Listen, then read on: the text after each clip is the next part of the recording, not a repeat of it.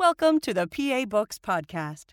PA Books is a production of PCN, the Pennsylvania Cable Network.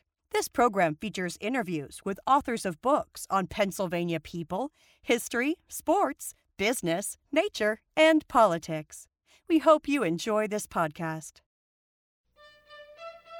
This is PA Books, featuring authors of books about Pennsylvania's people, politics, history, business, and recreation. This week, author George Anastasia discusses his book, The Goodfella Tapes, the true story of how the FBI recorded a mob war and brought down a mafia don.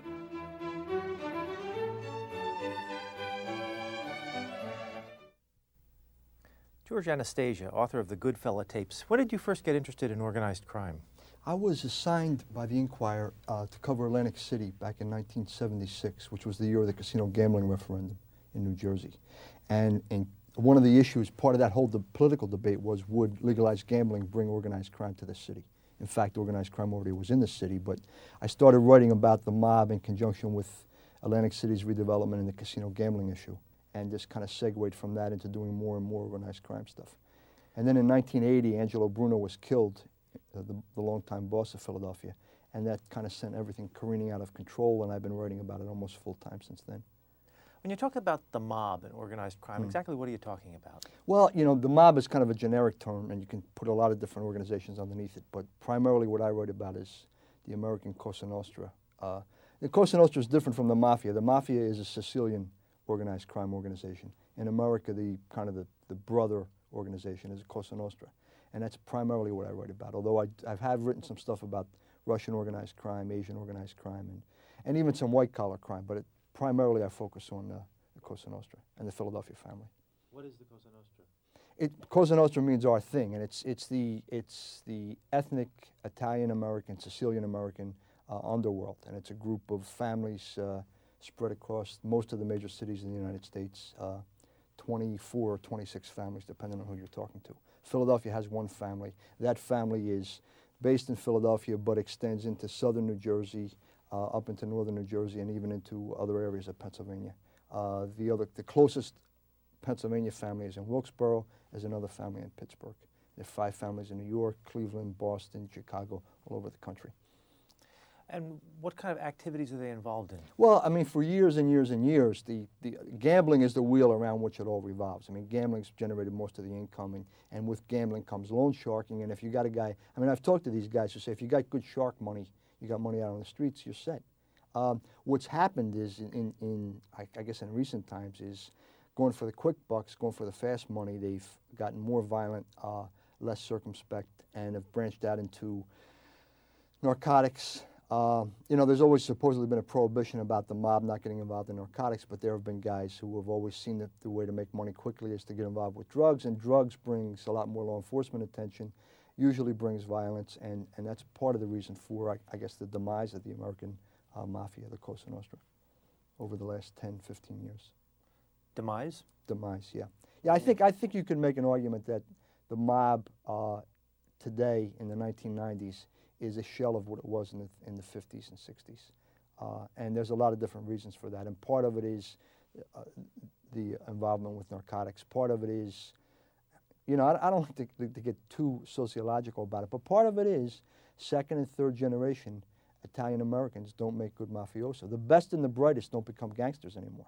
Uh, There's a defense attorney who says they're scraping the bottom of the gene pool. I mean, guys who can do other things now have the opportunity to do other things. And consequently, what you're left with are the guys who hang out on the corners. You can make an argument that a guy like Carlo Gambino, who headed the, the Gambino family in New York in the 40s and 50s, and Angelo Bruno, who was the boss in Philadelphia from 59 to 80, those kind of guys in another time, another place, could have been the CEO of a company. They, they were that astute, uh, that savvy in terms of the business dealings.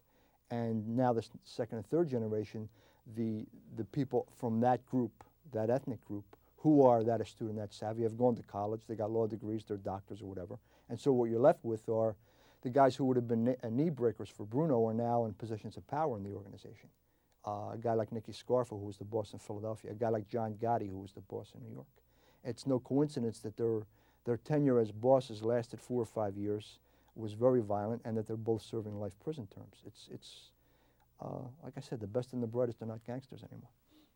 How much of what they're doing now is legitimate and how much is illegitimate? How much legal Well, business? there's always overlap. I mean, a lot of these guys have legitimate businesses, whether it's a, a restaurant, a bar, a construction company, and uh, there's. I mean, there there have been so many mob informants in the past 10, 15 years that I think everyone's got a pretty clear. Anyone who's who's interested, whether it's law enforcement or the media, that's interested, has gotten a pretty clear picture of the way they operate. And back in the late 1980s, a guy named Tommy Del Giorno became a, a cooperating witness. He was a made guy in Philadelphia. He used to own a restaurant, couple of restaurants and bars in South Philadelphia. And he said, you know, you don't necessarily go into business to make money, you go into business to hide money. I mean, he had all of this illegitimate income coming in, and he would run it through his restaurant. And as a result, he was able to use it and spend it. Uh, you know, the Pennsylvania Crime Commission, God bless them, they're now defunct, unfortunately. They did a study one time of one, uh, one of Tommy Dell's restaurants, and his profits outweighed his receipts because he was running all kind of other, other money through the restaurant.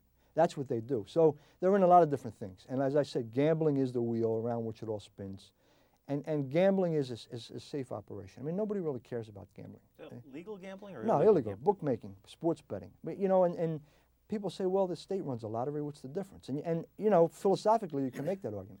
It's a safe business and it's a good business, especially uh, sports betting, where there are a lot of people who are, are sports fanatics and they want to, uh, you know, get something down on a game or whatever. So they make a lot of money from that. Uh, they always have. Uh, there are guys involved in drugs. There are guys involved in labor racketeering. There are guys involved in, in just out and out extortion. You know, it varies from family to family, place to place. In New York, they've controlled for a long time the, the fish market, the convention center, uh, a lot of the construction industries. Rudy Giuliani's gotten, uh, gotten kind of a handle on that, and it's, it's not as pervasive. But these guys go where the money is, and they'll go wherever they can to make money. And it's kind of you push and you probe, and you feel resistance, you back away, you go and do something else. They're entrepreneurs. What do you mean they control it? Well, for example, in Atlantic City at, at, at the dawn of the casino gambling era in 1978, when the first casino opened, the mob could not get inside the counting rooms and control the casino like they did at the early days of Vegas. But they controlled the bartenders union, Local 54. This has all been documented. They controlled it by having the officers in that union answer to them, either through intimidation or through long-time connections. And consequently, they were able to benefit from the presence of casino gambling. They were able to put people in positions of power in the bartenders union. And so they had eyes and ears inside every casino. They were able to finagle contracts for who's going to sell bread to the casinos or who's going to sell the meat or who's going to take the trash, those kind of things. You know, you, you're on the fringes and you benefit from the presence. And, and another thing, using casino gambling as an example, if you remember early on, um, well, still today, sports betting is illegal. But if a high roller comes into town, I mean, I, I, think of the irony of this. The, the different casinos have a, a big spread on Super Bowl Sunday, and they're bringing these high rollers in from all over the East Coast, and they're going to have the game up on a big screen TV, and they, want these guys to come in and gamble at, the casinos, and they give them free food and drinks and whatever. Well, these guys are big-time gamblers. They're coming in to watch a football game. You think they're not going to have a bet on the football game? But you can't place a bet in a casino. But the mob's got a bookmaker in every casino. And if you need action and you want action, there's a bartender or a bellhop who can tell you where you got to go to get your bet down on the, on the football game. Same thing with boxing. You know, if you want to bet on boxing, you can't. It's illegal, but you can. That's the way the mob benefits from all this stuff, and that's why I say that you know they go wherever the money is. You mentioned Angelo Bruno. Can you Yeah. trace a little bit of the history of the Philadelphia mob, and did it start with Bruno? No, they, I mean the mob in Philadelphia probably goes back to the 20s and 30s, uh, and, and there are some historians who have documented the, you know the different heads of the families. Uh, Bruno came became the boss in 1959 after that famous meeting in Apalachin, New York, where the all the mobsters were meeting, and, and it was discovered by the New York State Police. Uh, the boss at that time, after that meeting, hightailed it back to Italy, uh, and Bruno was might have been a, a, a capo at that point, and he, he became the boss of the family. What's a capo? Capo is a, a captain. Capo regime. It means the boss of a regime, a boss or a capo decina, a boss of ten. It's it's there's the boss, there's the underboss, and then there's capos, and then there's soldiers. And over on the side is the counselor or consigliere. That's kind of the, the formal structure of the, of the American mafia families. Bruno was in a position of authority, but not the boss. When his boss left, he took over the family. That was in about 59. How does somebody get to be boss? Well, you know, I mean, first you got to be a made guy. First you got to be involved. These guys, it's, there's a career track in all of this if you want to go that route. I mean, you become an associate, you do things, you become a made member, formally initiated into the family, and then uh, the soldiers uh, uh, either pick or have meetings in which somebody's designated as a capo. The, the boss is usually uh, uh, selected based on his, his involvement in the organization, based on his connections. In, in Philadelphia, um, Bruno became the boss, I think, in part because he had strong ties to the Gambino crime family in, uh, in New York, and he was a close personal friend of Carlo Gambino's. But it's like any, in a lot of ways, it's like any other, other company or industry. You know, you work your way up. You don't just walk in and say, I'm going to be the boss. You got to prove yourself. You got to do the things that you have to do. And over a period of time, uh, you know, in the, in the 50s, over a period of time, the best and the brightest would rise to the top. Now it's uh, a little more loosely organized. But it's the same kind of thing. I mean, you, you know, you put in your time, you do your work, and, and uh, you get promoted. Who is it who actually votes and says, okay, you're the boss now? Well, you know, it, it's, it, I think it varies from family to family, but a lot of times if, if, if a boss, for example, dies, uh, natural causes, and there's an underboss, the assumption is he's going to become the boss. But there'll be a meeting of the, of the capos of the organization. And in New York, I mean, in Philadelphia, with the families at best 50 members, right now there might only be 30 members, you maybe have two, two or three capos. In New York, you've got a family of 200, 300 members, you're going to have a dozen, two dozen capos. And they're kind of the, the hierarchy. And if a boss dies, they're going to sit down and say, you know, you know who's, who's in line. Usually it would be the underboss. In some cases, that doesn't happen. If a bo boss dies violently, uh, in New York, uh, uh, Paul Castellano was killed by John Gotti. John Gotti became the boss. That was almost a kind of a, an overthrow, you know, and a, and a power grab. And that's, that's, that's more common now, and it's, I think it's indicative of how destabilized these organizations are. You know, they're not as organized as they used to be. And uh, that all helps and benefits prosecutors, helps and benefits investigators. The less organized they are, the easier it is to build cases. And that's what's happened, I think, in the past 10 years. What kind of boss was Angelo Bruno? Angelo Bruno was, uh, I, you know, and, and again, in terms of we're talking about gangsters here. I mean, these are not nice people, but Angelo Bruno was a good boss. Um, Angelo Bruno believed in making money, not making headlines.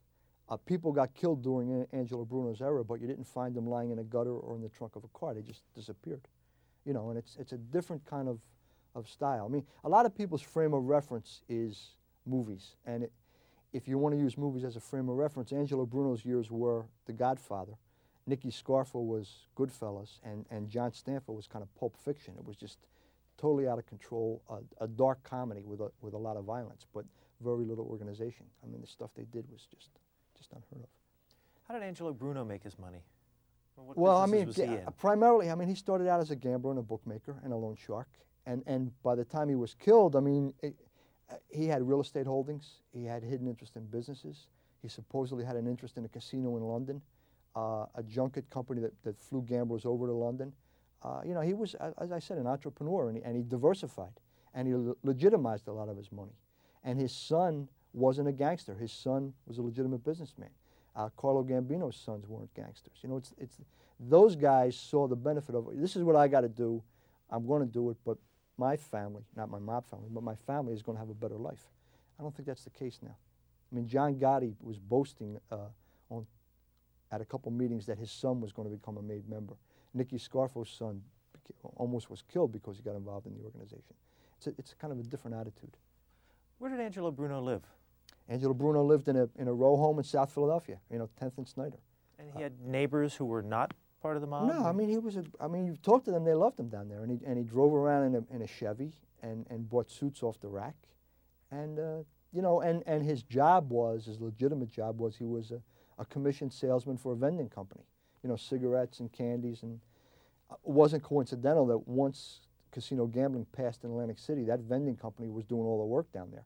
I mean, Bruno was a real good salesman, if you, if you, you know, you wanna, and he got a commission from that and had a legitimate income from that.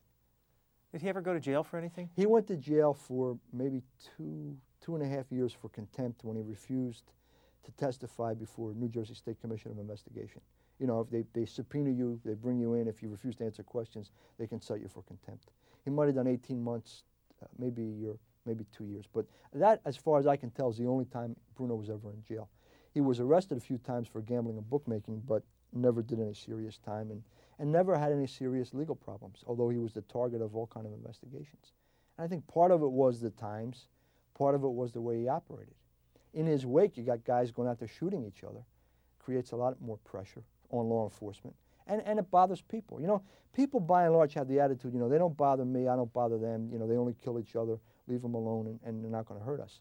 But in post Bruno, there were gunfights and, you know, people were walking into restaurants and shooting other people, and, and, and that upsets the public, rightly so.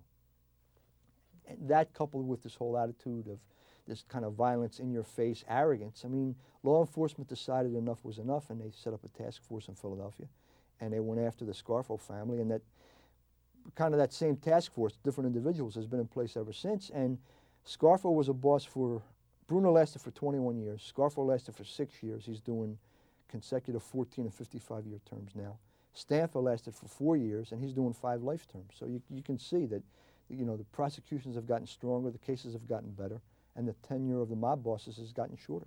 I don't know why anyone would want to be a mob boss now, given what happens. You either end up dead or in jail. Uh, Angelo Bruno was killed when? Nin March of 1980. Was that a surprise? Yeah. Uh, although in retrospect, you look at what was going on and, and you, you understand the reasons for it. You say, well, we should have seen this coming. Bruno was uh, basically told his organization that he didn't want them to get involved in drugs. And Bruno also let a lot of different organizations from New York come down into Atlantic City. And I think there were people within his family who decided Atlantic City had always been under the umbrella of Philadelphia. We shouldn't be giving up these opportunities.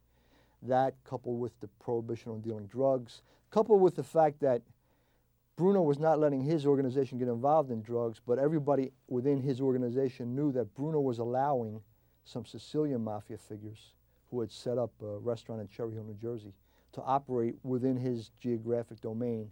And the suspicion was they were kicking back to him, and they were heavily involved in what became the Pizza Connection. So there were some people who thought Bruno was a hypocrite. You know, we can't get involved in drugs, but you're taking money from these guys over here, and everybody knows they're dealing in drugs.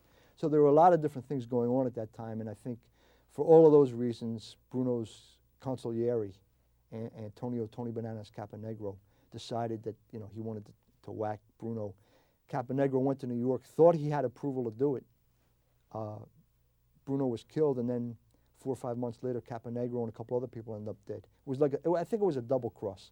Some some of the leaders in New York wanted to create a situation where they could fill a power vacuum and really manipulate things from behind the scenes, and that's that's why Bruno was killed, and that's why those who killed him were killed. What's the pizza connection? There were a group of uh, Sicilian mafia figures, Giuseppe and Rosario Gambino, who opened up a restaurant in Cherry Hill, New Jersey called Valentino's. This is back in 1978, 1979, 1980. Uh, Bruno welcomed them to the area. I mean, he had them over for Easter dinner, and, and you know, they knew him, he knew them. And they were involved in the, in the uh, Sicilian heroin operation, which was part of the Pizza Connection. Uh, and, and that's, I think, one of the reasons Bruno was killed, the, the, the hypocrisy and all of that. There were guys in his organization that wanted to deal drugs. He was saying, no, no, no, no, no, we don't want to do that. On the other hand, they're, they're thinking he's taking money from these other guys. You know, it's, there's a lot of treachery, there's a lot of jealousy, there's a, it's all about making money and having power. Is there a lot of contact between the Sicilian organized crime, Sicilian mob, and the American mob? For a long time, I, th I think they, were, they operated on separate planes. I think with John Stanfa, there was the potential for a major overlap. I mean, Stanfa was born in Sicily, came to this country as a, as a young man, had a lot of connections outside of Palermo, had family members in Sicily who were made members of the mob. And I can remember when he, when he became boss in 1990, 1991, the Pennsylvania Crime Commission did a report where, in essence, they said, you know, the American mafia has been in demise and is, is, is disorganized. There's been all these prosecutions. And Stanfa may epitomize the way that the mob is going to put itself back together because, because he's got a foot in both camps. He's got connections in Sicily and he's based here in America. And maybe they're going to go back to the old ways, you know, make money, not make, make headlines, the code of silence. All of those things had been kind of shattered in the post-Bruno era in Philadelphia and also in New York. And I remember writing those stories saying, yeah, it looks like this is the way it's going to be now. They're going to go back to the old ways. In fact, uh, and I think that's what this, this book demonstrates. Stanfa had the Sicilian accent and the Sicilian attitude, but he was a lot more like Nicky Scarfo than he was Angelo Bruno. He just hid it behind this veneer. You know, we thought, oh, you know, this speaks this broken English. He's from Sicily, but he was as much a thug, and probably as prone to violence, and as unsophisticated as Scarfo was. And that's the reason his family, uh, his tenure as boss did not last very long. Is it? Do I remember it right that John Stanfa was the driver when Angelo Bruno Right. was killed? Stanfa was, at that point, Stanfa was had been in Philadelphia for several years. He had come down from New York with a, a letter of introduction from Carlo Gambino, and he he came to, to Philadelphia, and Bruno welcomed him here. And law enforcement thought Stanfa was kind of a hanger-on, kind of an associate. Uh, in fact, he was already, I think, a made member of the family by, by, by the time Bruno was killed. But on the night that, that Bruno died, he had had dinner at Cousin's Little Italy, a restaurant in South Philadelphia. And his driver, for whatever reason, wasn't around. Something had happened. And someone said, Oh, John will drive you home. And there's at least one theory that this was all part of the murder conspiracy. Stanfa drove Bruno home that night. They're sitting in front of Bruno's house around 10th and Snyder. It's raining a little bit. Bruno's smoking a cigarette. And depending on whose version, uh, John Stanfa pushes the remote control and lowers the window next to Bruno. Bruno's sitting in the passenger side. A guy comes out of the shadows, pulls a shotgun out from underneath his raincoat, and, and blows a hole in the back of Bruno's head. Stanfa gets hit with some pellets. He's go, he goes to the hospital. But four or five days later, they, the feds track Stanfa, meeting with two of the conspirators in Philadelphia, driving up to New York, having meetings up there, and he becomes a suspect. Yeah, and, and it kind of comes full circle. Stanfa goes away to jail for perjury for lying to a grand jury investigating the Bruno murder. For seven years, he's away while this turmoil occurs in Philadelphia, the Nicky Scarfo era. Scarfo goes away to jail. Stanfa comes out of jail, f- finishing the perjury charge. Comes back, there's this vacuum, he becomes the boss. Can you track the bosses after Angelo Bruno? It was Philip Well, Testa. with Bruno, it was Phil Testa for a year. And Testa's blown up in a bomb outside of his house. Uh, Scarfo becomes the boss in 81. Scarfo's the boss till he's convicted in 1988, 89. Scarfo's cousin, Tony Buck Piccolo, is the acting boss for maybe 12 to 18 months in that interim. And then Stanfa comes on the scene and Tony Buck accedes to Stanfa. And actually, Tony Buck doesn't want to be the boss. Stanfa becomes the boss in around 1990. You refer to Tony Piccolo as a gentleman mobster. Yeah. What do you mean? He was. Tony Piccolo was very much from that old school. Um, Tony Piccolo was a businessman. Tony Piccolo was very polite, uh, uh, was not arrogant at all. And Tony Piccolo kind of, and you, if you listen to him on the tapes, I mean, he laments what's going on with the mafia in the, in the 1990s. Uh, Tony Piccolo, I think, understood what, if there's any nobility and honor in all of this, and you can make an argument that there is or there isn't, but at least he aspired to that, and, and, and his attitude was, you know, this is this thing of ours is something special. We're involved. You don't make noise. You don't make headlines. You know, you, you, you don't call attention to yourself. You go about your business. And law enforcement has a job to do, and you respect what they're trying to do, and the media has its job to do, you know, and, and, and you treat people uh, like gentlemen. And that's the way Tony Piccolo comported himself. And he was in a construction business and a lot of different businesses over the course of time, and he was a gambler and a bookmaker and made money and did the things that he did, but, but he wasn't the kind of, there wasn't the kind of thuggery and arrogance and violence that his cousin Scarfo brought to the family and that these younger guys brought in the, in the Stanfa era.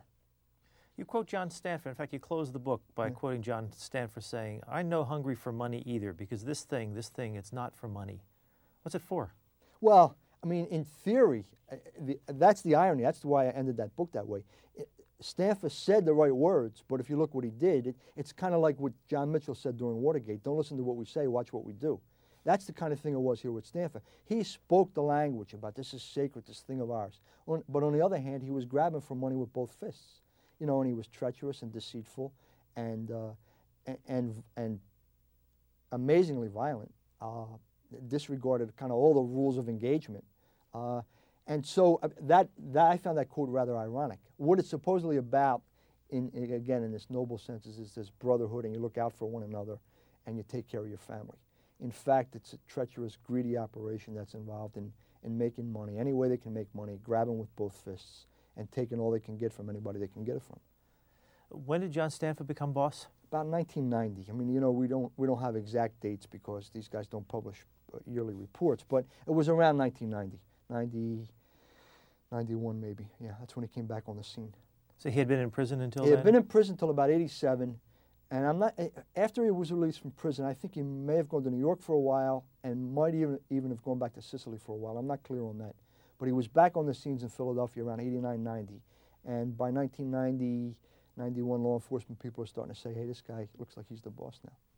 Does the Philadelphia mob have a name like the Gambino family or No, the you know, Colombo I mean, it's, family? you get into discussions about that, and, and I- think it's been New York, unique to the New- New York family that the, the bosses from a certain period attached their name to the organization, and, and it stayed that way. The Gambino family, uh, the name comes from Carlo Gambino, even though that family was, when it was organized, was headed by uh, Albert Anastasia, uh, who has the same name as I. But uh, he was killed. Gambino took it over, and it, and even though Gambino was gone, the name is still attached to that family. Philadelphia, I mean, it, it was the Bruno family, then it was the Bruno Scarfo family when Scarfo took it over. Now, if you want to keep using hyphenated, it was the the Bruno Scarfa, Scarfo Stanfa, uh, Natale family. You know, I mean, so no, it's just the Philadelphia family. It doesn't have one of the, the nomenclature that, that they have out of New York. New York has kept the names, the Lucchese, uh, Bonanno, uh, Genovese, and all of the guys, those guys are gone, but the name is still attached to the family. What kind of names do, and terms do the mobsters use among themselves? What do they refer to the, the family as? Well, you know, our thing, Cosa Nostra. Uh, they refer, refer to themselves as good Goodfellas. I mean, that, that's, I mean, that's one of the things about this investigation and this book that I found fascinating is that um, you listen to these guys talking, and there's like 2,000 conversations, and they, they don't have a clue anybody's listening. And some of the conversations could have been scripted by Mario Puzo or Martin Scorsese or Francis Ford Coppola. And you wonder if maybe they've seen the movies too many times, you know, and, and it's art imitating life, imitating art. Um, and there's a great line in, in a kind of the signature phrase of the investigation where there's a dispute uh, over uh, a trash company. And there's two, two individuals that are partners, and the one partner has filed a lawsuit against his partner, and they're all connected. And Sal Profaci comes down from New York and says, you know, we can't have this lawsuit because it's going to disclose hidden interest and we're making a lot of money here and it's going to mess everything up. And, and the one partner who's been wrong says, you know, this guy stole millions of dollars from me and he's a thief. And so you, you're telling me the thief just gets away with what he's doing? And Sal Profaci says, you don't understand. Goodfellas don't sue Goodfellas. Goodfellas kill Goodfellas. That's just the way it is. Well, you know, you could hear that in a movie. You could, the setting could be in a movie. And this, but this is real life. And, and that's this guy talking, and, not, not a clue that anybody's listening. He's just telling this guy, you know, wise up, this is the way it is. So, you know, I, I get a kick out of that because it's, this is real. I mean, these are these guys, and, and what I try to do with, I've written two other books, and both those books were kind of focused on an individual. The first book was focused on Nick Caramandi, a mob informant who brought down Scarfo. It's called Blood and Honor, and it's basically Caramandi's story of how he got involved in the mob, what he did while he was a mobster, and why he decided to become an informant. And it's his insights and his tale of, of you know, kind of the rise and fall of Nicky Scarfo. And the second book, uh, Mob Father, was about um, the son and the wife of a gangster and, and their take on how all of this stuff was playing out. You know, so those two books were written from the perspective of, of an individual and, and a certain point of view. This book is more about an investigation, and, and the tapes I think make it work. It's not just a book of tapes, but the tapes are kind of the engine that drives the investigation and, and that drive the book. And so you've got these guys and you've got this dialogue, and you don't make it up. You just let them talk. And one of the benefits that I found, I mean, I, I covered this for the Inquirer, and I'm writing newspaper stories, one after the other after the other. And, and invariably, when you're writing a newspaper story, you're limited in, in terms of space as to what you can get in. So you get all these great tapes, they're coming out during a trial, and the editor says, well, we got room for 22 inches. Well, by the time you set up the story, who's on trial, what they're charged with, you get maybe a snippet of two or three tapes. By, by having a book, I was able to just let it run and air it out, and I think it, it does justice to the investigation, and you get a better sense of, of how phenomenal uh, what the feds had going was. I mean, for two years, they had bugs planted in a lawyer's office, Salvatore Avena, in Camden, New Jersey. And mobsters from Philadelphia, from New York, and from Scranton, Wilkes-Barre were coming down and meeting in that office. And the feds were recording it all, and they got it all, and it was phenomenal. And we're, we're about halfway through this, Yeah, and we have yeah. barely talked about your book Yeah. yet. But I, I want to ask you a couple of other quick questions. First of all, can you refer to the Scranton mob and the Pittsburgh mob? Yeah. Can you tell us a little bit about this? Well, those? I mean, it's if you talk to law, I mean, I mean, and again, you got to throw a lot of alleged in here because this is all based on federal and state investigators and law enforcement authorities. Um, The Pittsburgh family was decimated several years ago when Phil Leonetti, who was the underboss in the Scarfo crime family, and also Scarfo's nephew, Leonetti became an informant and he testified at trials up and down the East Coast Hartford, Boston, New York, Newark, Toms River, New Jersey, uh, Philadelphia, and Pittsburgh. And the Pittsburgh family was decimated by a racketeering case that was based in part on Leonetti's testimony. I don't know what the status of that family is right now. I mean, I'm, I'm assuming that they're still in existence and they still players. Scranton Wilkes-Barre um, used to be Russell, Russell Bufalino's family. He passed away several years ago. And depending on who you're talking to, there's only four or five, one or two, three or four members still active up there. But one of the members, uh, the, an alleged mobster uh, from that area, was was down meeting with Stanfa, and according to law enforcement people, continues to meet with the Philadelphia people. Um, it's not clear how much influence or how powerful the, the Scranton Wilkes-Barre family is anymore, and some people even believe it's become a satellite either, either of Philadelphia or of one of the New York families. The Genovese family in New York has always had kind of interest down in that area, and uh, I think so have the Lucchese, so has the Lucchese organization. So it's not clear how many players there are up there anymore, how active they are, what they do, but I know there are two or three individuals that the feds are always tracking, and they see them come down here into Philadelphia and meet with the, with the Philadelphia guys. So that's the status of those families. What's it like covering the mob? I, I think um, I've always been interested in it, and, and I enjoy writing about it. I think, uh, other unlike some other topics, uh, it's colorful. Uh, you get access to guys who, who are interesting to write about. Um, and, and, so I've enjoyed it. I mean, I, this is the third book, and maybe maybe I'm about burnout with that. I mean, three books about the Philadelphia mob may, may be it. the that's the trilogy. That may be enough, and I'm, I ought to branch into some other stuff. And I am trying to build up some some expertise on Russian organized crime and Asian organized crime, because that may be what we're talking about as we get into the next generation. But I, you know, when you talk to people involved in the newspaper business, and, and sometimes we kind of get full of ourselves. I mean, in, in the noblest sense, newspaper reporting is about the search for truth. But in reality, what we often have are a lot of facts and an editor saying, when are you going to give me this story? So we write a story based on the facts, and we may not always know what the truth is. You know, it, and I'm cognizant of that. I mean, we, we, we're, we inform and we enlighten and we entertain. Uh, that's what we do. This is not brain surgery. We're not finding a cure for cancer or for AIDS. It's not, you know, it, it, it's I love what I'm doing, and I have a lot of fun doing what I'm doing, but I don't kid myself about in the in the greater scheme of things. You know, it's I write about the mob. There are some people who are fascinated with that, some people who are very interested in that, some people who could care less. I'm an expert on the Philadelphia mob. Well, that's really great. What, what does that mean in the greater scheme of things? Probably not very much. But for somebody who's interested, yeah, it's they enjoy that. Just like somebody buys a newspaper because they want to read about a baseball team. Well, other people don't really give a damn about a baseball team, but they're going to buy the newspaper for something else. I mean, I think a newspaper's got to be a smorgasbord of a lot of different things, and the and the key is not the key is to have a lot of different things, but to prepare your food very well so that it's good. And sometimes we lose sight of that, and we just want to put it all out there. And I'm, I'm, I'm, that's kind of a, I digress a little bit, but I'm a little concerned about the future of the newspaper business. You can't be all things to all people. You have to be good at what you do. Um, and I say this, you know, I'm good at what I do. I understand this. I've done it for a long time. I know the players, and I'm in a position where I can write with a little bit of authority about all of this. But in the greater scheme of things, what does it mean? It's a lot of fun. I like to write, and it's a story that people seem to enjoy reading. How long have you been working in newspapers? Uh, I've been in newspapers, you know, I graduated from college in 1969. I've Where? Been, I graduated from Dartmouth College with a degree in French. Uh, and I've been in the newspaper business ever since. I started at a small paper in New Jersey as a sports writer. Uh, spent five years there. I spent another year at, at a, the Courier Post, which is a medium-sized paper in Jersey, and I went to the Inquirer in 1974, and uh, I've been there ever since. Where'd you grow up?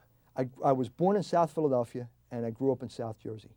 My family's roots go back to South Philadelphia, and so I know a lot of. If, if I don't know, I know of a lot of these people. I know these places, you know, because my relatives are down there. So you know, I, I, think I have an affinity for that, and I think it helped me with uh, the, the, first book I did. This fellow Nick Caramandi, who was the informant I wrote about. I mean, we we connected fairly well because when he started talking to me about people and places, I, I had a frame of reference right away. I know he had pitched the book idea to some writers from New York, and he wasn't comfortable with them because you know, he had to reinvent the wheel for them. Where with me, I, I was on the same page most times. So I've benefited from a lot of that, and, and it's, you know, I mean, it's one of the I, nice things about the Inquirer is they've let me become an expert, and that helps them and it helps me. You, you know, you can't, you can be a quick study in the newspaper business, go in and do a takeout on a, on a given topic, but if you want to be serious about it, you got to spend some time at it. How well do you get to know these people? Uh, fairly well. I mean, I have. It's it's only been in the last I, since I started writing. It's it's funny. I mean, once you write a book, all of a sudden, people on TV think you know more than you.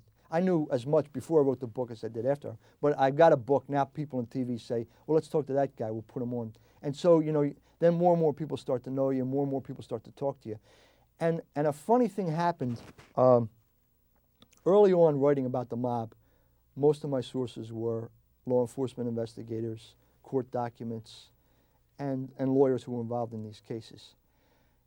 And um, I had a friend who I, who a co-worker who had grown up. She was a woman who had grown up with some of these guys, and and they would call her and talk to her. You know, who is this guy? What's he writing about? And she would say, well, why don't you talk to him? You know, and so as a result, I had a couple guys started calling me, and it was kind of a you know like a dance we're doing back and forth, back and forth. But at, at some point, a couple times they would say something to me. You know, the cops don't really know what they're talking about. They're saying X, Y, and Z. It's really A, B, and C. And I started, and, and I would check, and some of that stuff would check out, and I do a story saying, well, law enforcement is saying yabba yabba yabba. However, at least one or two street sources say Debita did it. And then they saw that, and then kind of a light went off, and, and like a politician, they realized they can put their spin on a story by talking to me. Now, I don't know what their motive is. I mean, a guy like Angelo Bruno wouldn't care what you wrote. But for some reason, and maybe they just want to tweak the cops, maybe they, you know, maybe they read newspapers more than Bruno did. So I've got guys now who call me and who I can call from time to time. And they, they won't tell me, yes, so and so killed so and so. But if I say, look, I'm hearing this, you know, the, what can you tell me about that particular incident? They might, on occasion, share something with me. And they might, they might share it with me because they don't like that guy, or they might share it with me because, you know, they're trying to, to, to put their spin on whatever, you know, internal politics. Who, who knows? And the upshot of all of this is that now I've got a situation where there are guys on both sides of a story who I can call. And it doesn't mean I'm going to have the truth, but it means I've got a lot more facts to work with. And, and you just p- kind of put it out there. And uh, I think it's better for me, it's better for the reader, it's better for the paper. And it makes better stories. Are all the people in this book and all the people we've talked about Catholic? I, I that's I would. I'm making an assumption. I think most of them are, but only because I think most Italian Americans are Catholic. Uh, that, that's just an assumption. a lot of them are. Yeah. I don't know that that plays into any of this. Uh, Practicing at all? Well, I mean, a lot of these guys are buried from the church. You know, there's a funeral. There's a funeral in church when they're killed. But I don't know. I mean, you know, define practicing Catholic. I mean, we could have a debate about that. I mean, it's there are a lot of Catholic cafeteria Catholics out there. They, they, you know, I don't know. I mean, some of them are, I think, but that's more. Uh, a factor of their ethnicity than it is the fact that they're wise guys. Yeah. Uh, you used the term good fella earlier, and what's a wise guy? Wise guy is a good fellow. That's two different terms that are, you know, uh, that, when they talk about themselves. And even, uh, but now I think they're even getting away from that because it's become part of the lexicon and part of the movies and stuff. So they just poo, kind of poo-poo that as well. I mean, some of these young guys that I'm talking to, they say, what, what mob? What are you talking about, mob? You know, we, we grew up together. We used to hang out on this corner. There's no mob. It's just us. So, what's your book about? The book is about the investigation that brought down John Stanfa, and it starts with this wiretapping operation, and it, and it spans kind of 1990 to 1994, and it's the story of the investigation, a story of the people who were the players out there, and how it played out, and ultimately it ends with Stanfa and 27 others being indicted and of that crew, 24 were either convicted or pled guilty. Three were acquitted. So it was kind of the rise and fall of a mob family. And the, the interesting part of it is, while this is all going on, while there's the plotting and the treachery and the shootings, and the, there's two factions. There's a Stanfa organization, and there's a group of younger South Philadelphia guys headed by Skinny Joey Merlino. And while they're at war, uh, Stanfa and his guys are going back to this lawyer's office and discussing what's happening out on the streets. So the feds are getting it all on tape. We have Joey Merlino there. Yeah. What can you tell me about him? Joey Merlino is the son of Salvatore. He's the one on the left. Yeah, Salvatore Merlino, who was Salvatore Merlino was the was at one point an underboss for Scarfo. Salvatore Merlino was serving a, a racketeering conviction, 45 years. Uh, Joey is his son. Joey kind of grew up in all of this. Um, there are a lot of people in law enforcement who claim, you know, Joey's just a street punk, Joey's a, a thug, uh, you know, he's not going to be around very long. They've been saying that for, I've been hearing it for almost 10 years. Nicky Scarfo wanted Joey Merlino dead, and Scarfo was doing consecutive 14 and 55 year prison terms. Stanfa wanted Merlino dead. Stanfa's doing five life terms. There were a group of drug dealers in South Philadelphia that wanted Merlino dead. They're either doing prison terms or they're dead. And he's still out there. So I don't think he's the thug and the Dumbo the law enforcement have made him out to be. I think he's street smart and he's a little more sophisticated than we, we thought. And if, you, if according to law enforcement, you know, he is supposedly running the organization now because the, the current boss, Ralph, the reputed boss, Ralph Natale, was arrested last Friday on a parole violation charge, and so he's in jail. So Joey Merlino, who supposedly was the underboss, is now at least the acting boss of the organization. So I mean, he's he's won the, the war with Stanfa. I mean, the feds helped him by indicting Stanfa and convicting Stanfa, but Merlino and Stanfa were at war. Stanfa and most of his guys are gone, and Merlino and most of his guys are out there, so they're the victors. Your book is called The Goodfella Tapes. Right. Who made the tapes? The FBI planted those bugs Where? in Sal Avena's law office, and from 1991 to 1993, they recorded 2,000 conversations. That's 519 Market Street. 519 Market Street in Camden. Oh, in Camden. Sal Avena's in Camden, New Jersey. Um, 2,000 tapes from 1991 to 1993, and uh, and one of those tapes is where the fellow says, you know, good fellas don't sue good fellas, good fellas kill good fellas. That's where I took the, took the title from that and from the fact that the m- movie Goodfellas was very, very successful and people could relate to that. Um, in addition to those tapes, there were bugs. There were people wearing wires in Philadelphia. Uh, there was uh, audio and video surveillance of a luncheonette down in South Philadelphia where a mob hit took place. They had the hit on tape. You, you can see the shadowy gunman run in. You hear a waitress scream. You hear the bullets, the shots fired. You hear them run, and you see them running out of the restaurant, running off screen. Uh, there was some phenomenal uh, surveillance uh, done by the FBI, the Pennsylvania State Police, and the New Jersey State Police in this investigation. And it's all part of the, you know, the book is the story of that investigation, and in the words of the wise guys themselves, because so many of them were picked up on tape. Was it Joey Chang? Joe Chang? They- Joe Ciancaglini, Chan, nicknamed Joey Chang. And they, uh, he was the one who was uh, videotaped getting shot. Yeah, he was he was Stanfa's underboss, and his brother Michael Ciancaglini was aligned with Joey Merlino. So you had brother against brother. And the father was in there too. The father was in jail, and at least some people believe the father was supporting. The father was a friend of Salvatore Merlino, who was Joey's father, and they were backing the young kids in this dispute with Stanfa. That's at least one theory. Um, Stanfa, probably the one, one of the intelligent things he did was he made Joey Ciancaglini his underboss, thinking that he could bridge this gap to the younger guys from but apparently there was a falling out between Joe Ciancaglini and Mike Ciancaglini, and, and they split. And there's even some people who believe Michael Ciancaglini was involved in the hit on Joe Ciancaglini. Now he survived that hit. He's, he- you know, he was seriously wounded, but he survived. Uh, but he's, he's not been much of a factor since then. Subsequent to that, Michael Ciancaglini was killed. So you got one brother wounded, one brother killed on two different sides of this war. Uh, and there's another brother who's out there now, John Ciancaglini, who's allegedly part of the organization. So this is a family like the Merlino family and like the Scarfo family that it's the second generation being involved in the organization. Uh, the fathers of these guys are away. They were indicted and convicted with Scarfo, and they're out there on the streets, kind of continuing the organization. You were able to listen to all the, these tapes? I listened to more. I mean, you know, Stanfa went on trial in 1995. Stanfa and seven co-defendants, and the tapes were a key part of the case. The tapes and the testimony of three or four major informants. In fact, three hitmen became cooperating witnesses. But the feds, during the trial, played maybe 200 of those tapes, uh, and at a subsequent subsequent trial involving five other defendants, they played even more tapes. So.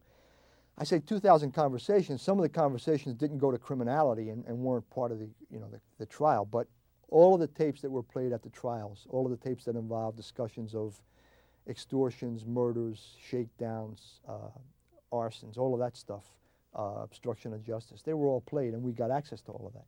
And as I said, I was reporting on a daily basis, writing about it in the paper.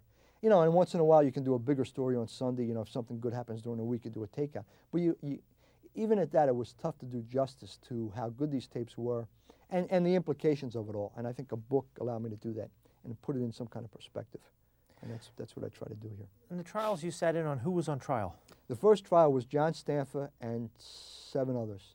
Tony Piccolo, Shotzi Sparacio, uh, Sergio Battaglia, Frank Martinez, who was the underboss, uh, Ray Esposito, uh, Herbie Keller. There were, there were eight defendants, and they were all convicted. Charged with what? Racketeering. Racketeering and racketeering conspiracy, but the way the law is written, the federal racketeering law, you charge with racketeering and racketeering conspiracy. And then under the umbrella of racketeering, there's a racketeering act murder, a racketeering act attempted murder, What- racketeering act extortion. You know, and they, they list them all. What does the word racketeering mean? Racketeering is is a broad-based term involve, that involves all types of uh, organized crime activity, corrupt organized crime activity. It could be extortion, it could be gambling, it, it could be murder, it could be arson, it could be anything that fits under that umbrella. And, and the way the law is written, I mean, the, you hear a reference to the RICO law, which was written in, in the, I guess in the late 70s, but the feds finally figured out how to use it in the 80s. And, and what the RICO law did, it's Racketeering Influenced and Corrupt Organizations Act. That law basically said to be involved in an enterprise that's engaged in racketeering, to be part of that enterprise is a crime, and we can attack the enterprise and the players in that enterprise. It's a very powerful law. And as a result, if, if, if we're sitting around at a table and we're, we're part of this crime family, and there's discussion about seven or eight things that are going to happen, and then two people at that table go out with five other people and commit those crimes. Well, because we were at that table, we're as culpable as those folks. You know, it's a big umbrella. We're all part of the enterprise, and, and we all play a part in the enterprise. And when the enterprise commits the murder, we're all culpable for that murder. And that's what's happened with this. And so they're charged for racketeering, but the trial itself involves testimony about murders, extortions, gambling, loan sharking, anything they were involved in, any gambit that, that, you know, that they ran. How was the FBI able to place this bug in the first place without getting caught? Well, I mean, it, uh, there are two. I mean, it, it's interesting. They, they, it, the actual physical ability to place the bug wasn't that difficult if you know Camden, New Jersey. Five o'clock at night, Camden shuts down. There's nobody there. It's very easy to break into a, a- building. There's not, not going to be anybody walking the streets that's going to see you. And these guys are fairly sophisticated. I mean, the FBI's got a black bag squad. You know, they know how to bur- burglarize places. They break in. They did it. They did it in New York with John Gotti. So they get in and they put the bug in. The more interesting question to me is, um, and, and I, I, you know, it- it comes up whenever you discuss this, is think about the, the legal and constitutional implications of bugging a lawyer's office. You know, they had to go in front of a judge and say to the judge, look, there are mobsters meeting in this law office. He is a lawyer who represents some of them, but they're not meeting there to talk about their cases or about uh, jurisprudence. They're meeting there to hold mob meetings, and they're using the veneer of lawyer-client privilege to justify that. And then they got to present that to a judge, and the judge has got to approve the bug. And so they did that, and they bugged Avena's office. Now he's he's got a suite of like eight or nine rooms. He had three or four law partners. They put a bug in his office, and for almost a month they got almost nothing. There were guys going in, but they weren't meeting in that specific room, uh, or when they were in that room, they weren't saying anything involving criminality. And the way a, a bug works, you go in every 30 days to get approval to renew. And they were coming up on a 30-day deadline, and they got two fantastic conversations involving mobsters from Newark and Philadelphia talking about what was going on within the organization, talking openly about Cosa Nostra, talking about the problems, identifying who was who, who's the boss. And that was at, right at the end of the first 30-day period. And they took those transcripts in front of the judge and said, here's what's going on. And they got a renewal. And then subsequent to that, the conversations got better and better. And subsequent, they broke in on two more occasions, bugged the conference room, and ultimately bugged, I think, every room in the suite because what was happening was Stanfa would show up and uh, uh, the lawyer would say to him, well, so-and-so's not in today, use his office. And so they would go there and they would meet there. And over the course of two years, as I said, they recorded 2,000 conversations. And they had to turn the microphones on and off if they By law, they were you, not you- going you to be. they call it minimizing. Uh, if you're listening, and the, the feds had set up a listening post in the uh, U.S. Post Office and courthouse, which, which was just a block away from Avena's office, and they had somebody outside surveillance watching who was going in and out. And when he saw somebody of interest go in, he would notify the, the guys in the basement of the of the post office. They would turn it on and see who they what they would pick up. Now, if the conversation was about, you know, uh, uh, we're going on trial next week and, and here's our strategy, they, they got to turn that off. They can't listen to that. Or if the conversation is about how's your wife and kids, you know, did you go to that party, you know, so and so's having a, they got to turn that off. And then periodically it would turn back on, in theory at least. Now, you know, you know, in theory at least that's what they were doing, and they would turn it back on. And, and so consequently, sometimes they would come in in the middle of an investi- of a conversation. And, and sometimes they would come in and it would be difficult to determine the frame of reference because they hadn't been listening all along. It's a, it's a game, and, in, and as I say, in theory, those guys, it's kind of the honor system. They're going to turn that bug off, and they're not going to tape uh, when the discussion has nothing to do with uh, what they're investigating. I want to ask you about this guy we're Yeah. getting a shot of right now, John Veasey. John Veasey. And also about the picture. You have uh, pictures like this. How are these pictures taken? They're, almost every one of those pictures uh, come from the investigation. They're surveillance photos made by the FBI while they were tracking this, this mob war. And So as a result, you, s- you know, they've got the guys who were the players uh, from both factions. That picture above Stanfa is a picture of Joey Merlino, Gaeton Lucibello, and Mikey Ciancaglini. Yeah, Mike, uh, Mike Ciancaglini was killed. Uh, so yeah, they've got, they had an ongoing investigation, and, and they were doing a lot of uh, video as well as audio surveillance. So we that. saw a lot of that at the trial. there you go. And who are they in, again? Uh, the top picture is uh, Joey Merlino, Gaeton Lucibello, and in black is Michael Ciancaglini. They're walking down a street in South Philadelphia. Michael Chang, uh, was killed later on. He was killed later on. Yeah, and Joey. Merlino is the one who's the boss now. Right. Okay. Uh, Joey Merlino was wounded in that same drive-by shooting, and Veasey was one of the shooters. The fellow you were pointing out, John Veasey. He was a Stanfa hitman. How'd you get copies of these surveillance pictures? They were entered as evidence. I mean, all of this stuff became public record once the case went to trial, and once they put it on the public record, anybody can has access to it. So that's what that's how I was able to get the transcripts. I also have some audios. I mean, I have the audios of the tapes as well as the, as the transcripts. It's just a lot faster to read the transcripts than to listen to the audio, and you got it there in front of you, and you can make notes and stuff. But the photos also came from the FBI, was part of their investigation, and all of that was shown to the juries. And John Stanfa is in jail for how long? He was sentenced to five life terms. He was convicted of, of heading a criminal enterprise, racketeering, racketeering conspiracy. Where is he? The last time I checked, he was in Leavenworth. His underboss, Frank Martinez, who was also sentenced to four or five life terms, is in uh, Florence, Colorado, the Al- Alcatraz of the Rockies.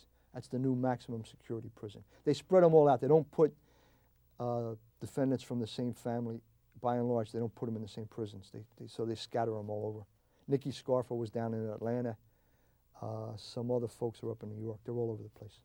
What is life like for a mob boss in prison? I mean, I've heard how such and they- such tried they- to run the mob from yeah, jail. Yeah, I mean, supposedly Gotti is still trying to run his organization from Marion. Um, you know, I, I think a lot of it depends on what, what prison. I think in the federal system, it's a lot more difficult. I know when these guys, some of these guys were in uh, either Graterford or one of the prisons in Philadelphia while they were awaiting trial back in the 80s on a murder case, a state murder case. So they had to stay in a state prison. Uh, there's subsequent testimony from informants that they, you know, they were paying off different prison guards and they were getting access to better foods, uh, better visits, you know, that kind of stuff. A lot like in that the movie Goodfellas, where you see them, you know, they got their own little wing of the prison and they're cooking, they're cutting the onions and, and cooking good food. Apparently, some of that, at least Phil Leonetti testified, some of that was going on when they were in a state prison. I don't think in a federal prison they, they can do that kind of stuff. It's uh, it's a lot tougher in a federal institution. Although a lot of them will tell you the actual doing time, it's a lot, you're a lot more comfortable in a federal prison than in a, in a state prison, which is overcrowded and the, the, uh, what should I put it, the, your fellow inmates are not of the class that you would find in a federal prison. Uh, and it's just what some guys tell me. I'm- I've never been in to, to judge that for myself, but myself. I want to read a quote you have in here. You quote uh, Sal Sparacio. Yeah. And he says in one conversation with Piccolo and Avena, um, You got to get the public apathy on your side. It's classic malaprop, but I mean, what he meant was you don't want to make headlines. You want people content, and they don't hear about you. They don't see people getting killed. You want people to say, ah, it's just the mobsters. They only bother each other. They don't bother us. Why are you making a big deal about that? And for a long time, that was the attitude. Uh, and I think that's what Sparacio was speaking to, even though he was, he was using the, the, the, the, phrase improperly. I mean, you want, you want an apathetic public. You don't want the public aroused and saying to their, to their police chief or to their, their city councilman, you know, what's going on here? We got, you know, somebody was killed in that restaurant. I had dinner there two days ago, you know, where uh, there was a shooting on the Schuylkill Expressway. What, what is this all about? You know, you don't want that kind. And that kind of thing happened. I mean, there was a, a bizarre, I mean, I've never heard of it anywhere in, in America. This kind of thing happens in Sicily. Stanfa and his son are riding to work on the Schuylkill Expressway. They're being driven to work. Uh, 7.45 in the morning, a week, weekday, rush hour traffic. If you're familiar with the Schuylkill, it's four lanes, cars just going like a cattle chute. A van pulls up next to them. Uh, there, there are two portholes cut in the side with, with the uh, shades. They're pulled away, and here comes two machine guns, and this, the side of Stanfa's car is strafed in the middle of rush hour traffic in, in, in Philadelphia. And uh, Stanfa isn't hit, but his son in the back seat is wounded. Uh, those kind of things happened. And that, those kind of things bother the public. There's another guy in the Melrose Diner. He comes out of the diner, gets in his car, and he's shot uh, right outside the diner. You know, and everybody goes to that diner. Right? So those kind of things bother the public. When Sparacio says you want public apathy, you don't want people concerned. And that way we can go about our business. That's what he's talking about. Who and it didn't, it didn't happen here. It got crazy here. Who are your favorite characters in this book? Well, favorite is int the interesting characters. I think Joey Merlino was a very interesting character. Stanfa is interesting in the sense that, you know, and I, and I, mentioned in the book, in a lot of ways he comes across as a cross between King Lear and Don Corleone. You know, he's lamenting what's happening, and at the same time he's trying to plan and plot, and he's, and he's by himself, and he's isolated, and what's happened to me, and I can't trust anybody. Joey Merlino's interested because he's got that kind of, epitomizes that swagger and that South Philadelphia corner boy kind of stuff. Veasey is interesting because, uh, and I was talking to some folks last night and I said this, I've covered a lot of this stuff and I've seen a lot of mob informants testify. I've seen Phil Leonetti, I've seen Nick Caramandi, I saw Tommy Del Giorno, I saw Sammy Gravano up in New York testify against Gotti. I saw little Al D'Arco and the acting boss of the Lucchese family testify. Veasey is as good as or better than them all. Uh, he got up on that witness stand for three and a half days admitted who he was. He was a hitman for the mob. He was a former drug addict, uh, a wife beater, a thug, uh, stole cars, had been arrested a dozen times. And he sat in that chair and he charmed the jury. And they, by the end, they loved him. Uh, one of the prosecutors said to me, wait till you see this guy. He reminds you of John Belushi. And, and, he, and he did. I mean, he had that kind of that cockeyed grin and that, that like sideways glance. Can you really believe this? I mean, this is, I mean look what we did here. And, and the jury just kind of ate him up. And, and a part of it was his demeanor. A part of it was I think he really was telling the truth. There was no airs about him. This is, yeah, we did this. Yeah, we did that. He, he told a story, and, and you know, uh, if you want, I'll get into it a little bit. When they, have about a minute left. When they committed this murder, and then he, he accidentally set his hand on fire. I mean, he told the story, and, and the jury was you know, he was making fun of himself, and they were they were just rolling along with him. So you could, you know, you, you, you pick up those vibes in a courtroom. They were just they they bought into everything he was selling, and it's one of the reasons they came back and convicted everybody. That and the tapes. There was no way to defend against the tapes. Stanfa's lawyers could do nothing when they play those tapes, and Stanfa's saying, "Yeah, this guy's got to go," and then the next day that guy gets shot. How do you defend against that? What else did he mean when he said that, except that that guy's going to get shot? So it was a phenomenal case, and I think, I think the book, if you're interested in that, explains how and why it all came about. This is the cover of the book, The Goodfella Tapes. George Anastasia, thank you very much. Thank you. I appreciate it. You've been listening to a podcast of PA Books, a production of PCN, the Pennsylvania Cable Network. Full episodes of PA Books, as well as other PCN programs, are available to stream with the PCN app. Visit PCNTV.com or the App Store for details. Like us on Facebook.